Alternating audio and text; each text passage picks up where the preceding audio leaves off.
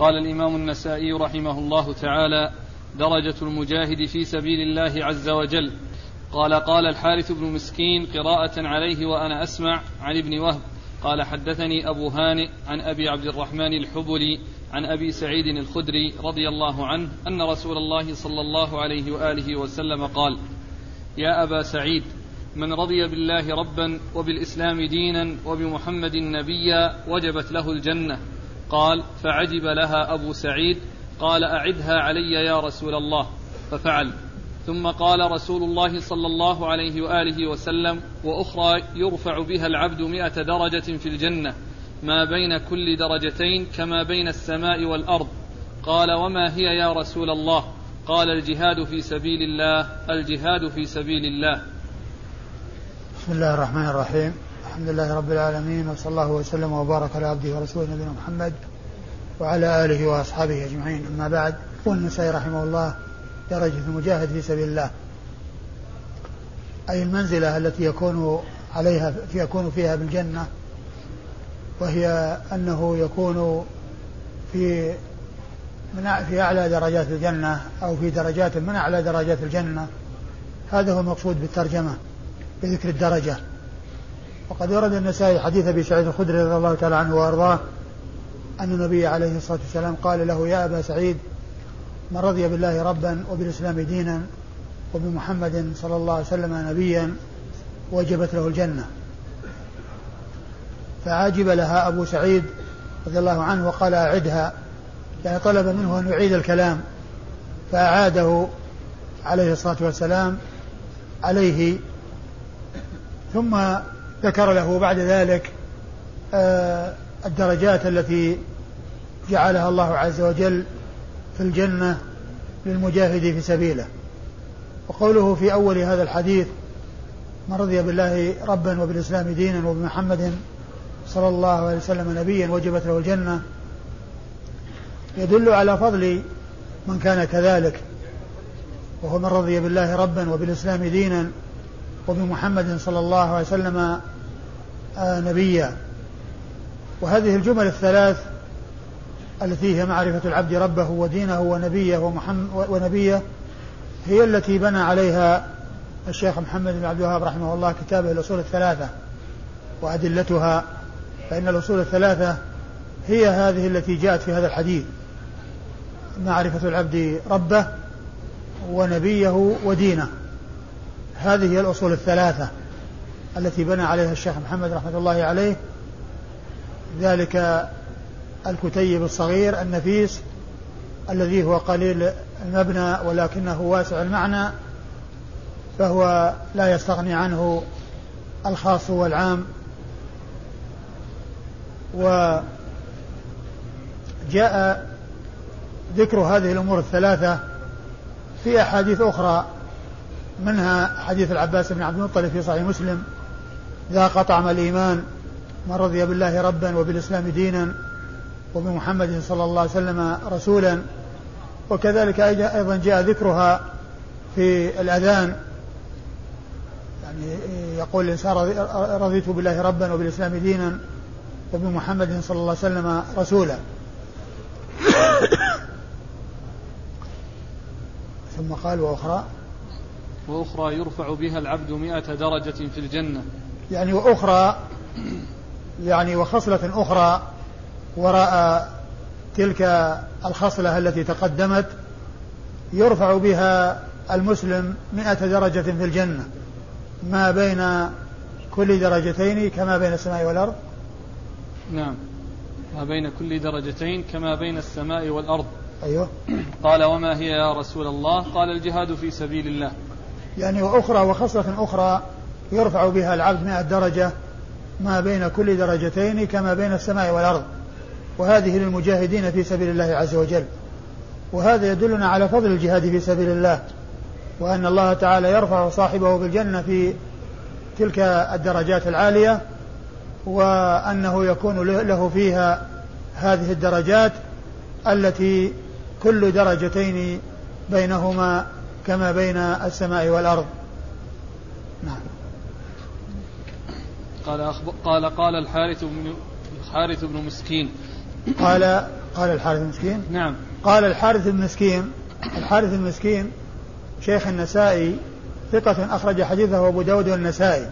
وهذه العبارة التي يقول قال الحارث المسكين وفي بعض آه الأسانيد يقول أخبرنا الحارث المسكين قراءة عليه وأنا أسمع. آه الفرق بين هذه التعبيرات أن النسائي رحمه الله له مع الحارث المسكين حالتان. إحداهما أنه كان قد رضي عنه وصار بينهما وئام فكان يسمح له ويأتي ويحضر مجلسه ويسمع الأحاديث التي تقرأ عليه فيرويها ويقول فيها أخبرنا الحارث المسكين لأنه أراد تحديثه وأراد إخباره فهو يحضر ويسمع ويتحمل ويؤدي بقوله أخبرنا الحارث المسكين. وله حالة أخرى معه وهي أنه غضب عليه ولم يسمح له أن يحضر مجلسه.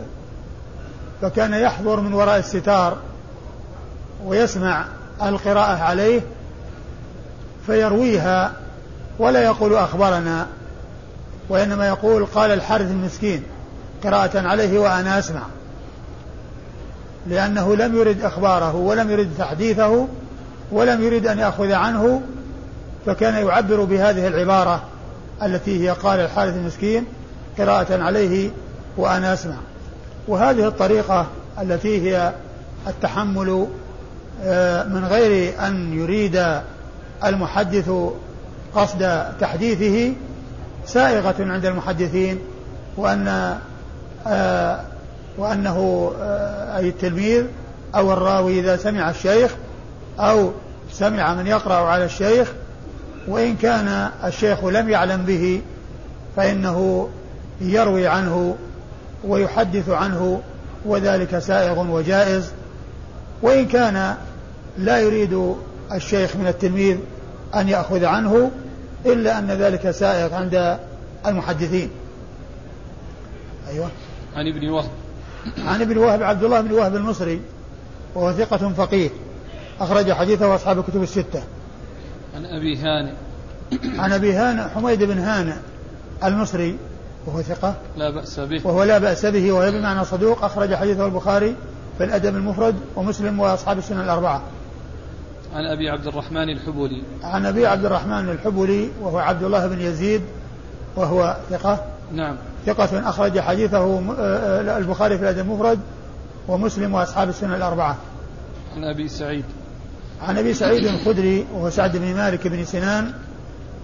الخدري صاحب رسول الله صلى الله عليه وسلم وهو مشهور بكنيته ونسبته وهو أحد السبعة المعروفين بكثرة الحديث عن النبي صلى الله عليه وسلم وهم أبو هريرة وابن عمر وابن عباس وأبو سعيد وأنس بن مالك وجابر بن عبد الله وأم المؤمنين عائشة ستة رجال وامرأة واحدة رضي الله تعالى عنهم وعن الصحابة أجمعين الشيخ بالأمس أن كان إبراهيم بن يعقوب يروي عن حجاج إيه؟ حجاج يروي عن حماد بن سلمة إيه؟ أنتم ذكرتم أنه حجاج الأعور أيوة. تقول نص عليه المزي. أيوة. أين؟ تحت الإشراف. صلى الله عليك تحت الإشراف. قال عن حجاج فقط. وبمراجعة ترجمة إبراهيم بن يعقوب الجوزجاني ذكروا أنه يروي عن حجاج بن محمد ويروي عن حجاج بن المنهال ورمز لابن المنهال سين. وبمراجعة ترجمة حجاج فذكروا أنه هو هو تلميذ حماد بن سلمة حجاج بن المنهال. وليس حجاج بن محمد الأعور المصيصي أنا في بالي أنني رأيتها تحت الإشراف. إذا كان ما وهمت يعني إلى شيء قبل أو شيء بعد لكن أراجعها إن شاء الله ونبه على ذلك. قال أخبرنا هارون بن محمد بن بكار بن بلال. قال حدثنا محمد بن عيسى بن القاسم بن سميع. قال حدثنا زيد بن واقد. قال حدثني بسر بن عبيد الله. عن أبي إدريس الخولاني عن أبي الدرداء رضي الله عنه أنه قال قال رسول الله صلى الله عليه وآله وسلم من أقام الصلاة وآتى الزكاة ومات, ومات لا يشرك بالله شيئا كان حقا على الله عز وجل أن يغفر له هاجرا ومات في مولده. فقلنا يا رسول الله. إيش؟ هاجر أو مات في مولده؟ فيها أو؟ هاجر أو مات؟ يعني سواء هاجر أو لم يهاجر ومات في مولده. هاجر أو مات هكذا؟ إيه. هي هي ولهذا, ولهذا في الحاشية عندكم هاجر إلى آخره. أي. إيه ما في ألف. نعم؟ خطأ خطأ. لا في الحاشية. في الحاشية قوله نعم صحيح. قوله هاجر إلى آخره. المقصود أن هاجر أو مات في مولده يعني من لم يهاجر. يعني سواء هاجر أو لم يهاجر.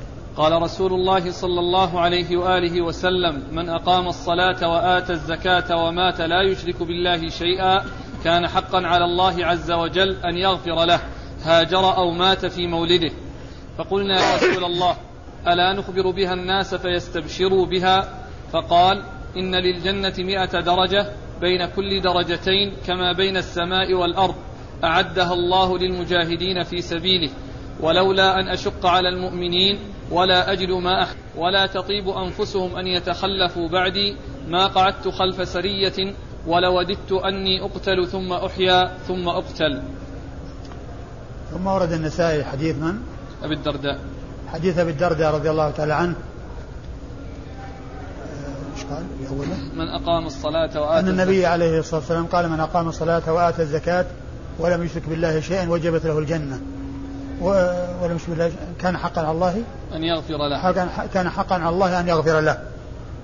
من أقام الصلاة وآتى الزكاة ولم يشرك بالله شيئا كان حقا على الله أن يغفر له. قالوا وفلا نخبر بها. هاجر أو مات في مولده. هاجر أو مات في مولده. يعني سواء كان هاجر من المكان الذي هو يقطن فيه وينزل فيه أو لم يهاجر ولكنه مات في مولده. معنى هذا أن من فعل ذلك فإنه يحصل له يعني هذا الأجر. ومن المعلوم أن الهجرة التي آه تجب هي الهجرة التي لا يستطيع الإنسان معها القيام آه، مع عدمها القيام بأمور دينه. وأما إذا كان يستطيع القيام بأمور دينه أو أنه آه، هاجر أنه آه، دخل في الإسلام ولكنه بقي ولم يهاجر ليجاهد مع الناس وليكون مع الناس فإن له هذا الأجر. ولهذا يعني آه، كان في أول الإسلام من يدخل في الإسلام يهاجر وفيهم من يبقى ولا يهاجر ولكل أحكام جاءت في سنة رسول الله صلى الله عليه وسلم. والمقصود من ذلك أن من آه، حصلت منه هذه الأشياء هاجر أو لم يهاجر ولكنه بقي في مولده وفي بلده يعبد الله عز وجل ويؤدي ما ما ما وجب عليه فإن الله تعالى يغفر له. فقالوا أفلا نخبر بها الناس فيستبشروا؟ فالنبي صلى الله عليه وسلم أرشدهم إلى ما أعده الله عز وجل للمجاهد في سبيل الله عز وجل من رفعة الدرجات وعلو المنازل وأن آه الأمر لا ينبغي أن يكون الإنسان يقتصر على أن يغفر له بل عليه أن يعمل على رفعة الدرجات وعلى تحصيل ما به علو المنازل عند الله عز وجل. ولهذا الرسول صلى الله عليه وسلم أرشدهم إلى هذه الحالة الأخرى التي هي التي يكون بها تحصيل علو المنازل ورفعة الدرجات.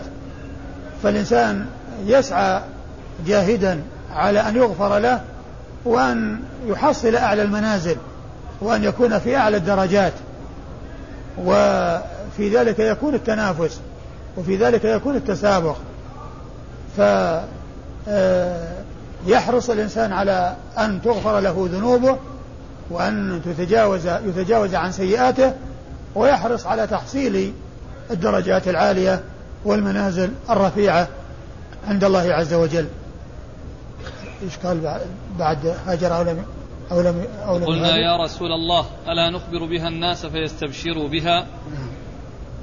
أيوه فقال إن للجنة مئة درجة بين كل درجتين كما بين السماء والأرض أعدها الله للمجاهدين في سبيله. أعد أن للجنة مئة, مئة درجة كما بين كل درجتين كما بين السماء والأرض. وهذا مثل الحديث المتقدم. أعدها الله عز وجل للمجاهدين في سبيله. وهو يدلنا على فضل الجهاد في سبيل الله وأن الأمر لا يقتصر على فعل الأعمال التي آه، تكفر بها السيئات بل على الإنسان مع ذلك أن يسعى في تحصيل أعلى الدرجات وأعلى المنازل عند الله عز وجل وذلك بالجهاد في سبيل الله عز وجل وغير ذلك من الأعمال التي فيها مشقة عن النفس ولكن آه، ثوابها عظيم عند الله عز وجل ودرجات فاعلها عالية عند الله سبحانه وتعالى. أيوة. ولولا أن أشق على المؤمنين ولا أجد ما أحملهم عليه ولا تطيب أنفسهم أن يتخلفوا بعدي ما قعدت خلف سرية ولوددت أني أقتل ثم أحيا ثم أقتل. ثم بين عليه الصلاة والسلام بعدما بين أن فضل المجاهدين أن يعني أن فيه مئة درجة وكل درجة بينه وبين الدرجة الأخرى آه، ما بين السماء والأرض. أضاف إلى ذلك رسول الله عليه الصلاة والسلام بيان حرصه على الجهاد وأن لا يتخلف عن سرية وأن لا يتخلف عن غزوة بل يكون في كل حالة من الحالات يكون آه، معها مجاهدا في سبيل الله. ولكن الذي يمنعه من ذلك ما آه،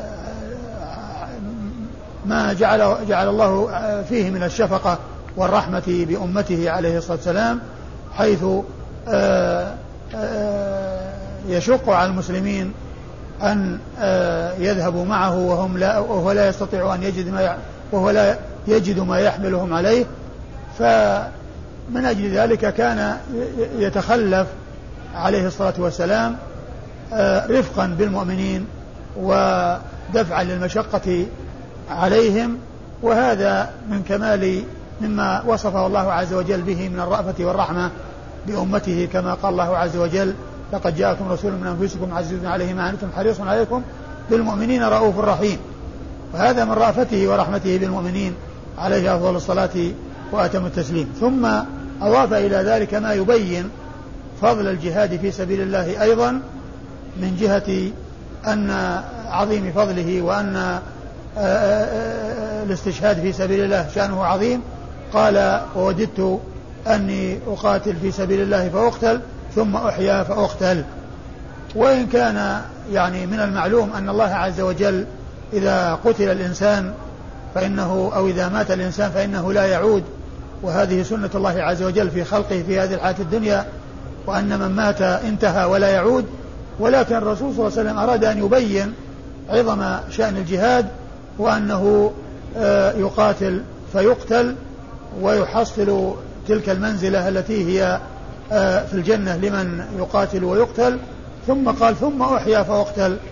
وفي بعض الروايات تكرار ذلك أكثر مما جاء في هذا الحديث كما سبق أن مر بنا في حديث مضى.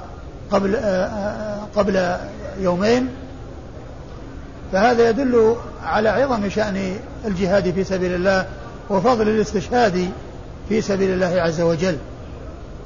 أيوه.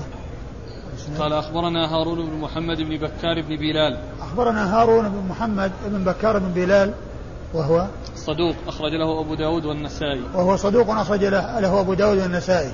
عن محمد بن عيسى بن القاسم بن سميع. وهو صدوق يخطئ أخرج له أبو داود والنسائي وابن ماجه. وهو صدوق يخطئ أخرج له أبو داود والنسائي وابن ماجه. عن زيد بن واقد. عن زيد بن واقد وهو ثقة أخرج له أصحاب الكتب. لا في البخاري وأبو داود والنسائي وابن ماجه. وهو ثقة أخرجه البخاري وأبو داود والنسائي وابن ماجه. عن بسر بن عبيد عبيد الله. عن بسر بن عبيد الله وهو ثقة أخرج له أصحاب الكتب الستة. عن أبي إدريس الخولاني. عن أبي إدريس الخولاني واسمه عائد الله. واسمه عائد الله وهو ولد في حياة النبي صلى الله عليه وسلم وروى عن كبار التابعين وحديثه أخرجه أصحاب الكتب الستة. عن أبي الدرداء. عن أبي الدرداء عويمر بن زيد الأنصاري رضي الله عنه صاحب رسول الله صلى الله عليه وسلم مشهور بكنيته وحديثه أخرجه أصحاب الكتب الستة. نعم. وحديثه أخرجه أصحاب الكتب الستة. قال ما لمن أسلم وهاجر وجاهد. قال قال الحارث بن مسكين قراءة عليه وأنا أسمع عن ابن وهب قال أخبرني أبو هانئ عن عمرو بن مالك الجنبي أنه سمع فضالة بن عبيد يقول سمعت رسول سمعت رسول الله صلى الله عليه وآله وسلم يقول أنا زعيم والزعيم الحميل لمن آمن بي وأسلم وهاجر ببيت في ربض الجنة وببيت في وسط الجنة. وأنا زعيم لمن آمن بي وأسلم وجاهد في سبيل الله ببيت ببيت في ربض الجنة وببيت في وسط الجنة وببيت في أعلى غرف الجنة. من فعل ذلك فلم يدع للخير مطلبا ولا من الشر مهربا. يموت حيث شاء أن يموت. ثم ورد النسائي هذه الترجمة وهي ما ما, ما لمن, لمن؟ نعم ما لمن أسلم وهاجر وجاهد. ما لمن أسلم وهاجر وجاهد يعني من الثواب والجزاء عند الله عز وجل. يعني ما له من الثواب والجزاء. أورد النسائي حديث؟ فضال بن عبيد. حديث فضالة بن عبيد رضي الله تعالى عنه الذي يقول فيه يقول النبي صلى الله عليه وسلم أنا زعيم والزعيم الحميل لمن آمن بي وأسلم وهاجر. ببيت في ربض الجنة وببيت في وسط الجنة. أنا زعيم والزعيم الحميل الحميل الزعيم الزعيم الحميل هذه جملة اعتراضية أريد أريد بها تفسير الزعيم وهي من بعض الرواة. والحميل يعني الذي يتحمل يعني حميل بمعنى حامل يعني يحمل وهو الذي آه الذي يكفل ويلتزم بالشيء. الزعيم الذي يلتزم الشيء ويلتزم به أو يتكفل به أو يتحمله كلها بمعنى واحد. وقد جاء في القرآن فله حمل بعير وأنا به زعيم. له حمل بعير وأنا به زعيم. يعني أنا متكفل بهذا الحمل بأنه يصل إلى من يأتي بالصواع. فهنا أتى بهذه الجملة وهي من بعض الرواة تفسيرا لكلمة الزعيم وأنه الحميل أي الذي يتحمل ذلك الشيء الذي وعد به. أنا زعيم والزعيم الحميل في آه لمن آمن بي وأسلم. لمن, لمن آمن بي لمن آمن بي وأسلم يعني آمن بقلبه وأسلم بجوارحه. يعني أتى بما هو مطلوب منه ظاهرا وباطنا فيما يتعلق بقلبه وفيما يتعلق بجوارحه. أيوه. لمن آمن بي وأسلم وهاجر ببيت وهاجر يعني جمع بين هذه الأمور الثلاثة. كونه آمن وأسلم آه وهاجر ببيت في ربض الجنة وبيت في وسط الجنة. وربض الجنة يعني آه طرفها. يعني طرفها هذا هو معنى ربض الجنة. وفسر بأنه آه قريب منها خارج خارج خارجها لكن الأوضح والأظهر أنه في داخلها ولكنه في طرفها. فهذا هذا هو الثواب والجزاء لمن آمن بالله عز وجل وأسلم ظاهرا آمن جمع بين ما يقوم في القلب وما يقوم في الجوارح وهاجر انتقل إلى بلاد الإسلام أو انتقل من مكان إلى مكان يتمكن فيه من إظهار دينه ومن نصرة الدين والجهاد مع المسلمين. أيوة. والثاني و... وأنا زعيم لمن آمن بي وأسلم وجاهد في سبيل الله ببيت في ربض الجنة وببيت في وسط الجنة وببيت في أعلى غرف الجنة. ثم ذكر لما ذكر ما للذي هاجر مع إيمانه وإسلامه ذكر ما للذي يجاهد في سبيل الله مع إيمانه وإسلامه. فقال وأنا زعيم لمن آمن بي وأسلم وجاهد وجاهد نعم في سبيل الله. وجاهد في سبيل الله ببيت في ربض الجنة وبيت في وسط الجنة وبيت في أعلى غرف الجنة. وهذا يدل على فضل الجهاد في سبيل الله وأن صاحبه يحصل أعلى الدرجات ولهذا كان الذي للذي يجاهد أكثر من الذي يهاجر الذي كان للذي يجاهد أكثر من الذي يجاهد من, من الذي يهاجر وذلك أن ذاك له بيت في ربض الجنة وسطها وهذا له في ربضها ووسطها وأعلى غرفها. أيوة. من فعل ذلك فلم يدع للخير مطلبا ولا من الشر مهربا. يموت حيث شاء أن يموت. من فعل ذلك فقد ظفر بأسباب الخير فلم يدع للخير مطلبا يعني إلا وجد الخير أمامه لأنه سلك ذلك المسلك الذي به السلامة وبه العصمة به الفوز وبه السلامة الفوز بتحصيل المطالب والسلامة من المكاره والشرور فلم يدع للخير مطلبا إلا ودخله وقصده وظفر به ولم يدع للشر ولم يدع ولا من الشر مهربا. ولا من الشر مهربا إلا وقد اعتصم وسلم يعني من الشرور. أيوه. يموت. يموت حيث شاء أن يموت. يموت حيث شاء أن يموت يعني هذا جزاؤه وهذا ثوابه. عند الله عز وجل. نعم. قال قال الحارث بن مسكين قراءة عليه وأنا أسمع عن ابن وهب عن أبي هانئ عن عمرو بن مالك الجنبي. آه مر ذكر الثلاثة الأول وبعدهم عمرو بن مالك الجنبي.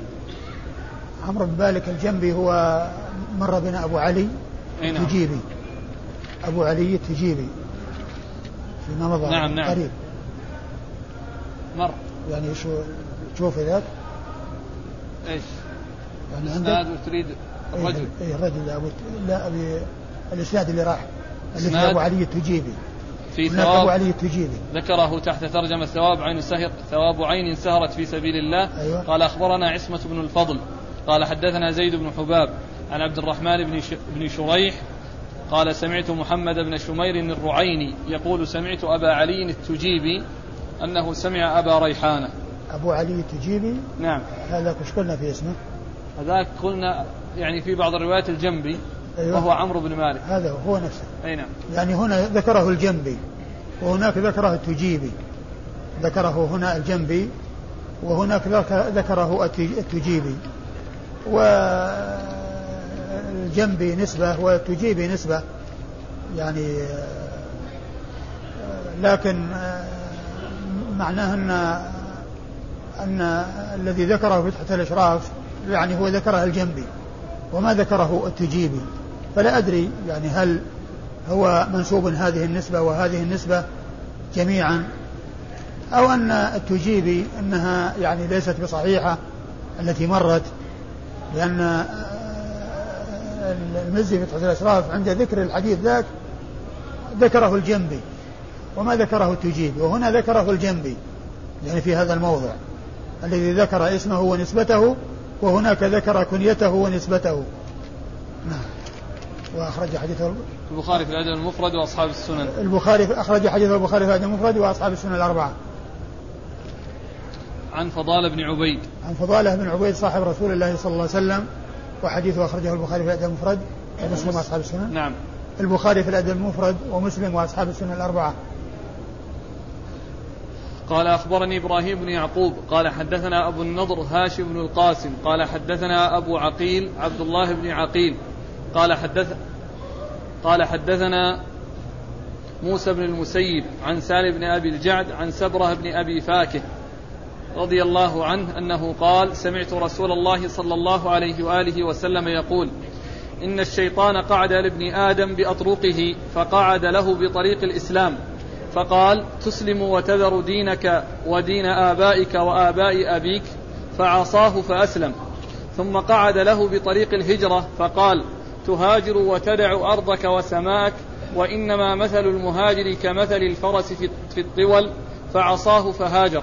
ثم قعد له بطريق الجهاد فقال تجاهد فهو جهد النفس والمال فتقاتل فتقتل فتنكح المرأة ويقسم المال فعصاه فجاهد فقال رسول الله صلى الله عليه وآله وسلم فمن فعل ذلك كان حقا على الله عز وجل أن يدخله الجنة ومن قتل كان حقا على الله عز وجل أن يدخله الجنة وإن غرق كان حقا على الله أن يدخله الجنة أو وقصته أو وقصته دابته كان حقا على الله أن يدخله الجنة. الترجمه شيء؟ ما لمن أسلم وهاجر وجاهد. ثم ذكر النسائي حديث آه، سبرة آه، ابن آه، ابن ابن الفاكه نعم. سبرة بن الفاكه رضي الله تعالى عنه أن النبي عليه الصلاة والسلام قال إن الشيطان قعد للمسلم أو قعد للإنسان. لابن آدم. قعد, قعد لابن آدم بأطرقه. أطرقه جمع طريق. أطرقه جمع طريق. ثم فصل ذلك. وبين عددا من الطرق التي يقعد الشيطان فيها ويسول له ليصرفه عن تلك الطريق التي أراد أن يسلكها. فقال فقعد له في طريق الإسلام. لما أراد أن يسلم ويخرج من الكفر إلى الإسلام قعد له في طريق الإسلام. وقال تترك دينك ودين آبائك وآباء آبائك. يعني آه، آه، آه، دينك ودين آبائك وأجدادك. وتترك يعني ملة الآباء والأجداد. فعصاه وأسلم.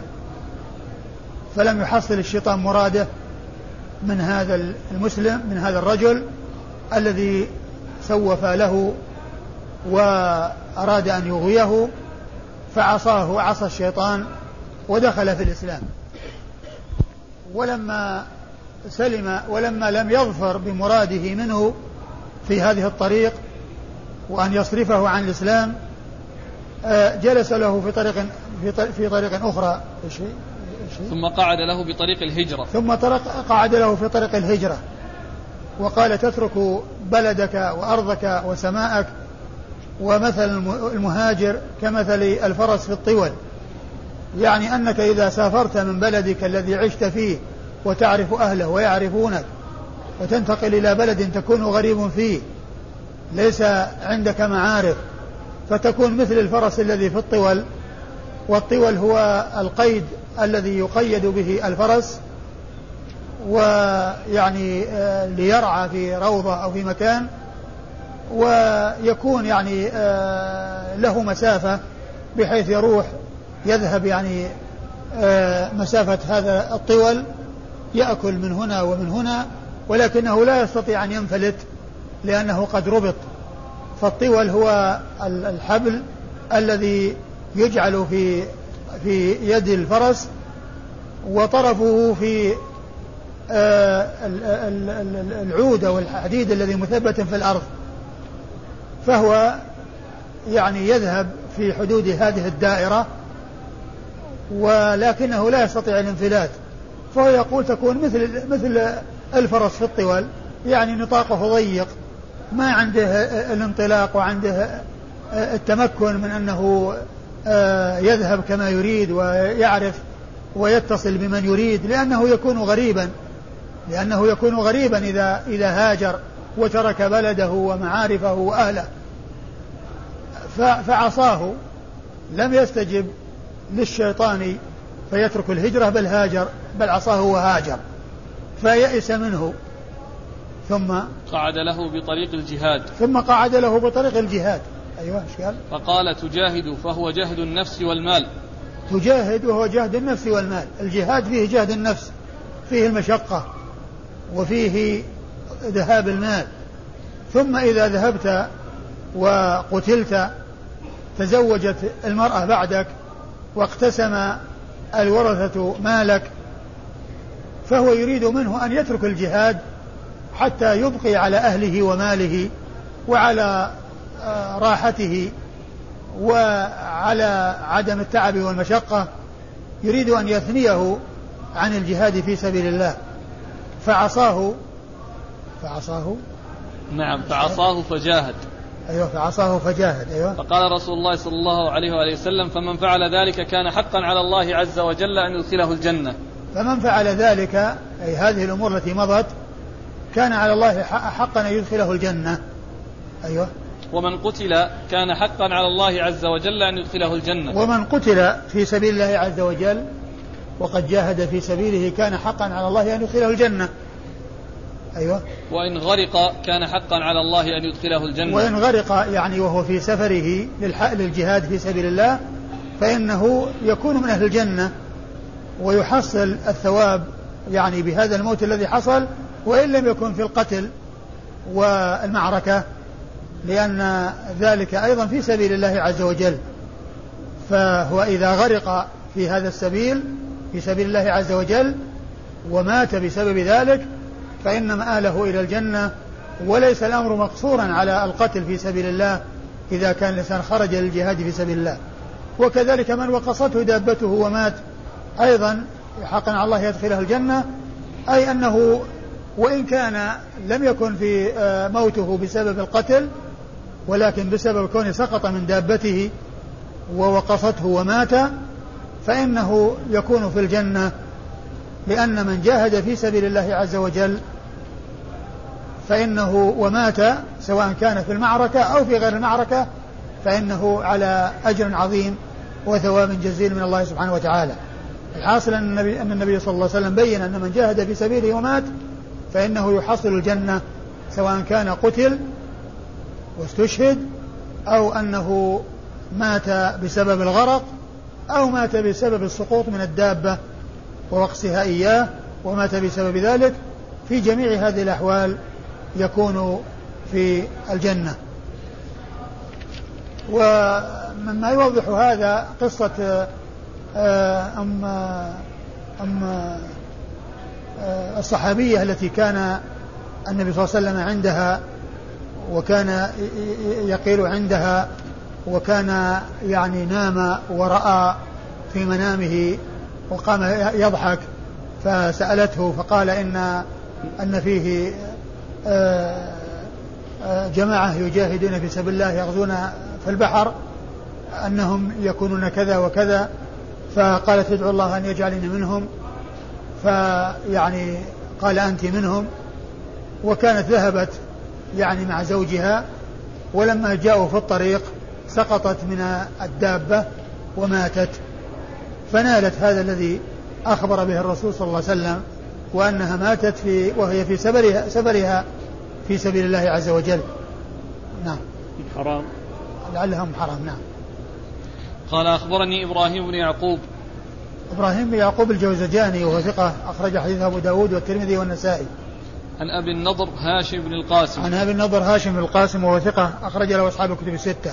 عن أبي عقيل عبد الله بن عقيل. عن أبي عقيل عبد الله بن عقيل وهو صدوق أخرج حديثه أصحاب السنن الأربعة. عن موسى بن المسيب. عن موسى بن المسيب وهو صدوق أخرج له البخاري في خلق أفعال العباد والنسائي وابن ماجه. وهو صدوق أخرجه البخاري في خلق أفعال العباد والنسائي وابن ماجه. عن سالم بن أبي الجعد. عن سالم بن أبي الجعد وهو ثقة أخرج له أصحاب الكتب الستة. عن سبرة عن سبرة بن أبي فاكه. سبرة بن أبي فاكه صاحب رسول الله صلى الله عليه وسلم وحديثه أخرجه النسائي وليس له في الكتب الستة إلا هذا الحديث. لم يخرج له أصحاب الكتب الستة إلا هذا الحديث الواحد عند النسائي. قال باب فضل من أنفق زوجين في سبيل الله عز وجل. قال أخبرنا عبيد الله بن سعد بن إبراهيم قال حدثنا عمي قال حدثنا أبي عن صالح عن ابن شهاب أن حميد بن عبد الرحمن أخبره أن, أن أبا هريرة رضي الله عنه كان يحدث أن رسول الله صلى الله عليه وآله وسلم قال من أنفق زوجين في في الجنة يا عبد الله هذا خير فمن كان من أهل الصلاة دعي من باب الصلاة ومن كان من أهل الجهاد دعي من باب الجهاد ومن كان من أهل الصدقة دعي من باب الصدقة ومن كان من أهل الصيام دعي من باب الريان. فقال أبو بكر رضي الله عنه يا نبي الله ما على الذي يدعى من تلك الأبواب كلها من ضرورة؟ هل يدعى أحد من تلك الأبواب كلها قال نعم وأرجو أن تكون منهم. ثم أورد النسائي هذه الترجمة وهي فضل من أنفق زوجين في سبيل الله. والمقصود بالزوجين الشيئين من الشيء الشيئين من كل شيء. يعني معناه أن شيء مكرر. يعني وهذا فيه الإشارة إلى يعني تكرر الإنفاق وتكرر الإحسان وعدم الاقتصار على شيء واحد. يعني من من من من من, من نوع من الأنواع. فالمقصود به أن من أنفق زوجين في سبيل الله يعني شيئين من كل شيء. شيئين من كل شيء يعني آه هذا هو المقصود به. حديث أبي هريرة رضي الله عنه أن النبي صلى الله عليه وسلم قال من أنفق زوجين في سبيل الله من أنفق زوجين في سبيل الله نودي في الجنة يا عبد الله نودي في الجنة يا عبد الله هذا خير. يعني عملك هذا خير وما فعلته هو خير وأنت على خير. فإن كان من أهل فإن كان من أهل الصدقة إيش لفظ الحديث؟ نعم فإن كان من أهل الصلاة. فإن كان من أهل الصلاة دعي من باب الصلاة. فإن كان من أهل الصلاة دعي, دعي من باب الصلاة. يعني باب في الجنة يقال باب الصلاة. وإن كان من أهل الزكاة من الصدقة دعي من باب الصدقة. وإن كان من أهل الجهاد دعي من باب الجهاد. وإن كان من أهل الصيام دعي من باب الريان. لأن كل آه الذي جاء في الحديث آه الأسماء أسماء الأبواب يعني تماثل أسماء الأعمال. إلا في الصيام فإنه ليس الباب مطابقا للعمل ولكنه باسم الريان الذي يشعر بالري والمقابل للعطش لأن من عطش نفسه في الصيام فالله تعالى يثيبه بأن يدخله من باب يدل على الري الذي هو ضد العطش. فقال أبو بكر رضي الله عنه ما على من دعي من تلك الأبواب من ضرورة. يعني كل إنسان يدعى أن يدعى من أي باب من هذه الأبواب هو على خير. والإنسان يدخل الجنة وهذا خير من الله عز وجل لكن هل يدعى أحد من تلك الأبواب كلها؟ قال نعم وأرجو أن تكون منهم قال نعم وأرجو أن تكون منهم يعني معناه فيه من يدعى من باب وفيه من يدعى من يدعى من جميع الأبواب. وأبو بكر رضي الله عنه وأرضاه يرجو رسول الله صلى الله عليه وسلم أن يكون منهم. وذلك أنه عامل لتلك الأمور التي جاءت في هذا الحديث فهو من أهل الصلاة ومن أهل الصدقة ومن أهل الجهاد ومن أهل الصيام.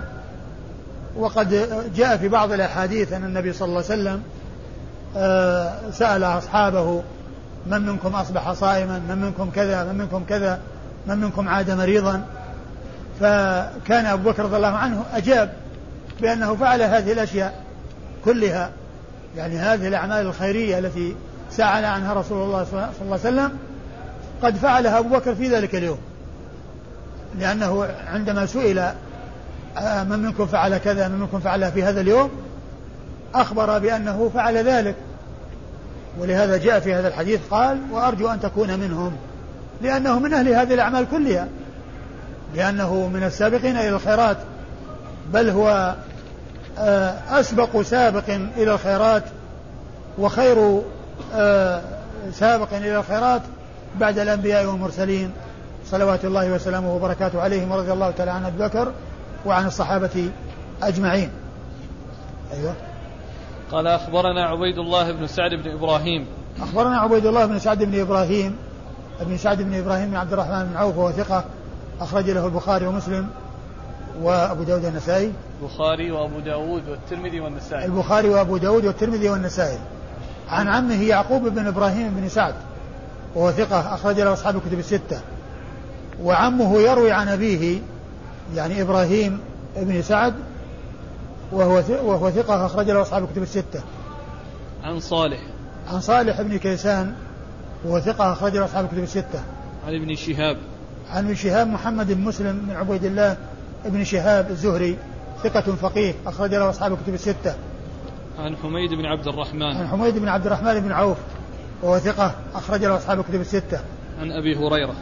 عن أبي هريرة رضي الله عنه عبد الرحمن بن صخر الدوسي صاحب رسول الله صلى الله عليه وسلم وأكثر أصحابه حديثا على الإطلاق قال من قاتل لتكون كلمة الله هي العليا قال أخبرنا إسماعيل بن مسعود قال حدثنا خالد قال حدثنا شعبة أن عمرو بن مرة أخبرهم قال سمعت أبا وائل قال حدثني قال حدثنا أبو موسى الأشعري رضي الله عنه أنه قال جاء أعرابي إلى رسول الله صلى الله عليه وآله وسلم فقال الرجل يقاتل ليذكر ويقاتل ليغنم ويقاتل ليرى مكانه فمن في سبيل الله قال من قاتل لتكون كلمة الله هي العليا. ثم أورد النسائي رحمه الله باب من قاتل لتكون كلمة من قاتل لتكون كلمة الله العليا يعني فهو في سبيل الله. أورد في حديث أبي موسى الأشعري رضي الله عنه أنه جاء أعرابي للنبي صلى الله عليه وسلم وقال يا رسول الله الرجل يقاتل أو رجل يجاهد لي لي ليذكر ويجاهد ليغنم ويجاهد ليرى مكانه. أي ذلك في سبيل الله؟ الرسول صلى الله عليه وسلم وقد آتاه الله جوامع الكلم أتى بكلمة جامعة فيها حصر ما يكون في سبيل الله وغيره ليس كذلك. وغيره ليس كذلك لأنه سئل عن عدة أشياء أيها تكون في سبيل الله؟ فكان الجواب أن أتى بشيء فيه حصر لما هو في سبيل الله وما سواه فإنه لا يكون كذلك. فقال عليه الصلاة والسلام من قاتل لتكون كلمة الله هي العليا فهو في سبيل الله. يعني من قاتل لإظهار دينه ولإعلاء كلمة الله سبحانه وتعالى فهذا هو الذي في سبيل الله وغيره ليس كذلك. وهذا من جوامع كلمة عليه الصلاة والسلام وكمال بيانه وفصاحته عليه أفضل الصلاة وآتم التسليم. وقوله الرجل يقاتل ليذكر يعني يكون له سمعة وله صيت. ويقاتل ليغنم من أجل يحصل الدنيا والغنيمة ويقاتل ليرى مكانه يعني لي آه تعرف منزلته ويشاهد ويعاين يعني عمله وأنه آه شجاع وما إلى ذلك. أي ذلك في سبيل الله؟ قال عليه الصلاة والسلام من قاتل لتكون كلمة الله العليا فهو في سبيل الله. وعلى هذا فالجهاد في سبيل الله الذي وعد أهله ما وعدوا من الأجر هو لها لمن كان على هذا الوصف الذي بينه النبي الكريم عليه الصلاة والسلام بقوله من قاتل لتكون كلمة الله العليا فهو في سبيل الله. أيوة. قال أخبرنا إسماعيل بن مسعود. أخبرنا إسماعيل بن مسعود وهو ثقة أخرج حديثه النسائي وحده. عن خالد. عن خالد بن الحارث البصري ثقة أخرج له أصحاب الكتب الستة. عن شعبة. عن شعبة بن الحجاج الواسطي ثم البصري وهو ثقة أخرج له أصحاب الكتب الستة. عن عمرو بن مرة. عن عمرو بن مرة وهو ثقة أخرج له أصحاب الكتب الستة. عن أبي وائل. عن أبي وائل وهو شقيق بن سلمة الكوفي ثقة أخرج له أصحاب الكتب الستة ومشهور بكنيته ومشهور باسمه. يأتي ذكره بالكنية أحيانا كما هنا ويأتي ذكره بالاسم وحديثه أخرجه أصحاب الكتب الستة وهو مخضرم عن أبي موسى الأشعري وعبد الله بن قيس الأشعري رضي الله عنه وحديثه أخرجه أصحاب الكتب الستة. قال من قاتل ليقال فلان جريء.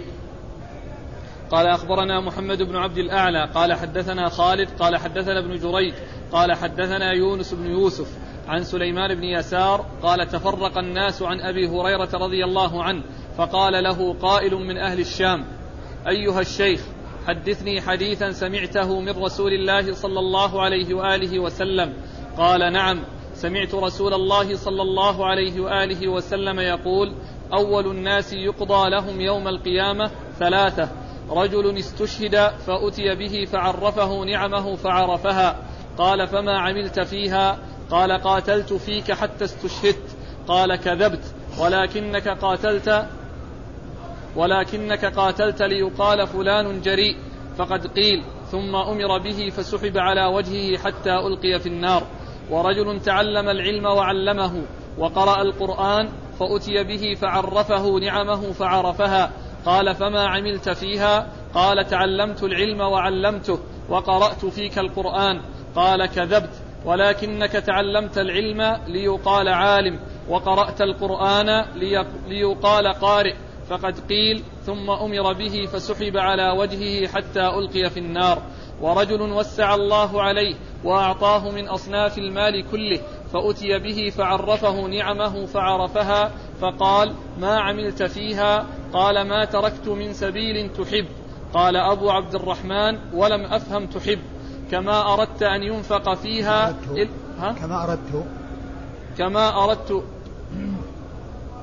هل ولم أفهمها كما أردت كلام آه. النسائي قال أبو عبد الرحمن ولم أفهم تحب كما أردت أن ينفق في أن ينفق فيها إلا أنفقت إلا أنفقت فيها لك قال كذبت ولكن ليقال إنه جواد فقد قيل ثم أمر به فسحب على وجهه فألقي في النار تعيد الجملة هذه عادتها النسائي اللي قبلها كيف؟ كلمة اللي قال النسائي إيش قال فيها؟ قال ما تركت من سبيل تحب. أيوة. قال أبو عبد الرحمن ولم أفهم تحب كما أردت. أيوة. أن ينفق يعني فيها كما تحب أن ينفق فيها. العبارة هكذا. كما تحب أن ينفق فيها. والنسائي يقول لم أفهمها كما أردت. يعني معناه أنه يعني ما ضبطها.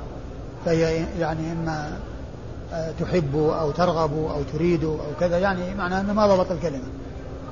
كما أردت. يعني كما يعني كما أردت أن أحفظ أو أتقن ما ما ضبطتها كلمة أحب. نعم. أيوة. انتهى. من أوله آه الباب. من من قاتل ليقال فلان, فلان جريء. يعني من قاتل ليقال فلان جريء يعني ليقال شجاع ونشيط. فأورد حديث أبي هريرة رضي الله عنه. يقول سليمان بن يسار الراوي عن أبي هريرة تفرق الناس عن أبي هريرة. يعني تفرقوا من مجلسه. يعني كان جالسا للتحديث فالناس تفرقوا. ولما تفرقوا سأله شيخ شخص من أهل الشام فقال أيها الشيخ هذا هو المقصود بذكر التفرق. يعني تفرقوا من مجلسه بعد أن جلس للتحديث وهذا سأله بعد بعد أن أن انتهى المجلس الذي جلس فيه للتحديث فسأله قائلا أيها الشيخ حدثني بحديث سمعته من رسول الله صلى الله عليه وسلم فقال قال نعم. قال نعم يعني يحدثه ثم ذكر آه، أول ما يقضى بين الناس ثلاثة رجل آه، جاهد استشهد. رجل رجل رجل استشهد فأتي به فعرفه نعمه فعرفها. رجل استشهد يعني على حسب الظاهر. وهذا ليس بشهيد في الحقيقة. ولكنه على حسب ما يظهر للناس أنه قتل في سبيل الله وأنه من أهل الشهادة فهو على حسب ما يظهر لهم وعلى حسب يعني ما يتبين لهم أنه قتل في سبيل الله وهم لا يعلمون ما في قلبه ولا يعلمون نيته. والله تعالى هو المطلع على النيات. وقد سبق أن مر في بعض الأحاديث والله أعلم مما يجاهد في سبيله. والله أعلم مما يجاهد في سبيله.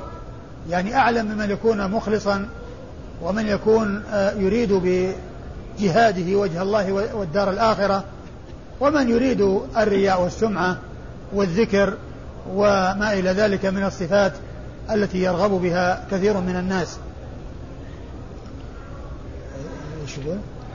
فعرفه نعمه فعرفها قال. به فعرفه يعني قوله استشهدت يعني آه، على حسب ما يظهر للناس وليس على حسب الواقع. عند الله عز وجل. فأتى به فعرفه نعمه التي أنعم الله تعالى بها عليه فعرفها. قال ما فعلت فيها؟ قال قاتلت فيك حتى استشهدت. قاتلت فيك حتى استشهدت. يعني إني بذلت جهدي وبذلت مالي حتى استشهدت. فقال كذبت. إنما فعلت ذلك ليقال جريء فقد قيل وأمر به فسحب إلى النار لأنه فقد شرط الإخلاص. وشرط آه، إرادة آه، إعلاء كلمة الله عز وجل. وإنما أراد بفعله هذا وهو الجهاد في سبيل الله أن يوصف بالشجاعة وأن يوصف بالجرأة والقوة وأن يذكر وأن يمدح وأن يثنى عليه. وهذا ينافي الإخلاص لأن محبة آه، ثناء الناس ومدحهم ينافي الإخلاص. فالإنسان يريد بعمله وجه الله عز وجل ولكنه لو ذكره الناس بعد ذلك وفرح فإن ذلك لا يضره. لأنه جاء في بعض في الحديث عن النبي صلى الله عليه وسلم أنه لما قيل له الرجل يفعل الفعل يريد بوجه الله فيمدحه الناس فيفرح بذلك قال تلك عاجل بشرى المؤمن. قال عليه الصلاة والسلام تلك عاجل بشرى المؤمن وإنما المحذور أن يكون الباعث له على العمل. هو ملاحظة الناس وقصد الناس ومدح الناس وثناء الناس. وابن القيم رحمه الله له كلام كلمة جيدة فيما يتعلق بالإخلاص وذكرها في كتاب الفوائد وأنا ذكرتها في كتاب الفوائد المنتقاة من فتح الباري وكتب أخرى. يقول لا يجتمع الإخلاص في القلب ومحبة مدح الناس وثنائهم إلا كما يجتمع الضب والنون والماء والنار. لا يجتمعان. لا يجتمع الإخلاص في القلب ومحبة مدح الناس وثنائهم إلا كما يجتمع الماء يجتمع الماء والنار والضب والنون. الضب الذي لا يعيش إلا في البحر البر والنون الذي هو الحوت الذي لا يعيش إلا في البحر. فالضب إذا راح للبحر هلك والحوت إذا خرج إلى البر هلك فلا يجتمعان. ف ثم ذكر آه إذا أردت أن آه إذا حدثتك نفسك بالإخلاص فاقصد إلى الطمع واذبحه بسكين اليأس. واقصد إلى المدح والثناء فازهد فيهما زهد عشاق الدنيا بالآخرة. يعني زهد عشاق الدنيا بالآخرة. فإن قلت وما الذي يسهل لي الإخلاص؟ قال يسهل لك أن تعلم أنه ليس هناك أحد يمدح ينفع مدحه ويزين ويذم آه، وذمه آه، يشين إلا الله عز وجل. هذا هو الذي هو, هو الذي إذا مدح فمدحه هو النافع وهو الزين وذمه إذا حصل فهو الشين. كلمة جميلة ذكرها ابن القيم في كتابه الفوائد وأيضا أنا نقلتها في كتاب الفوائد المنتقاة من فتح الباري وكتب أخرى تحت ترجمة كلمات ذات عبر وعظات. كلمات ذات عبر وعظات. أيوة. ورجل تعلم العلم وعلمه وقرأ القرآن. نعم. فأتي به فعرفه نعمه فعرفها. قال فما عملت فيها. قال تعلمت العلم وعلمته وقرأت فيك القرآن. قال كذبت. ولكنك تعلمت العلم ليقال عالم وقرأت القرآن ليقال قارئ. فقد قيل ثم أمر به فسحب على وجهه حتى ألقي في النار. وهذا هو النوع الثاني أو الصنف الثاني من الأصناف الثلاثة وهو الرجل الذي تعلم العلم وقرأ القرآن ولكن قصده من ذلك أن يشار إليه بالبنان وأن يقال هذا عالم وهذا قارئ وما كان يريد بذلك وجه الله عز وجل والدار الآخرة. فأتي به فعرفه نعمه وعرفها وقال ماذا فعلت؟ قال تعلمت العلم وعلمته وقرأته القرآن وعلمته وأقرأته. قال كذبت ولكنك تعلمت ليقال عالم وقرأت ليقال قارئ فقد قيل. يعني وقد حصل لك ما تريد والشيء الذي أردته قد حصل لك وأنك ذكرت ولكنك ما أخلصت لله عز وجل في عملك فلم ينفع ذلك فلم ينفع فلم ينفعك ذلك فأمر به فسحب فألقي في النار. ثم ذكر الصنف الثالث الذي هو ال- الذي أعطاه الله من أنواع المال ما أعطاه وبعد آه، ذلك آه، أتي به فعرفه نعمه فعرفها قال ما صنعت؟ قال ما تركت من طريق تحب أن ينفق فيها إلا أنفقت فيها. فقال كذبت ولكنك فعلت ليقال جواد ثم أمر به فسحب فألقي في النار. والحاصل أن الإخلاص هو الذي ينفع في الأعمال. وقد سبق أن ذكرت مرارا أن العمل مقبول عند الله لابد فيه من شرطين أن يكون لله خالصا وأن يكون لسنة نبيه محمد عليه الصلاة والسلام موافقا ومطابقا. فإذا فقد شرط الإخلاص فوجود العمل كعدم وجوده.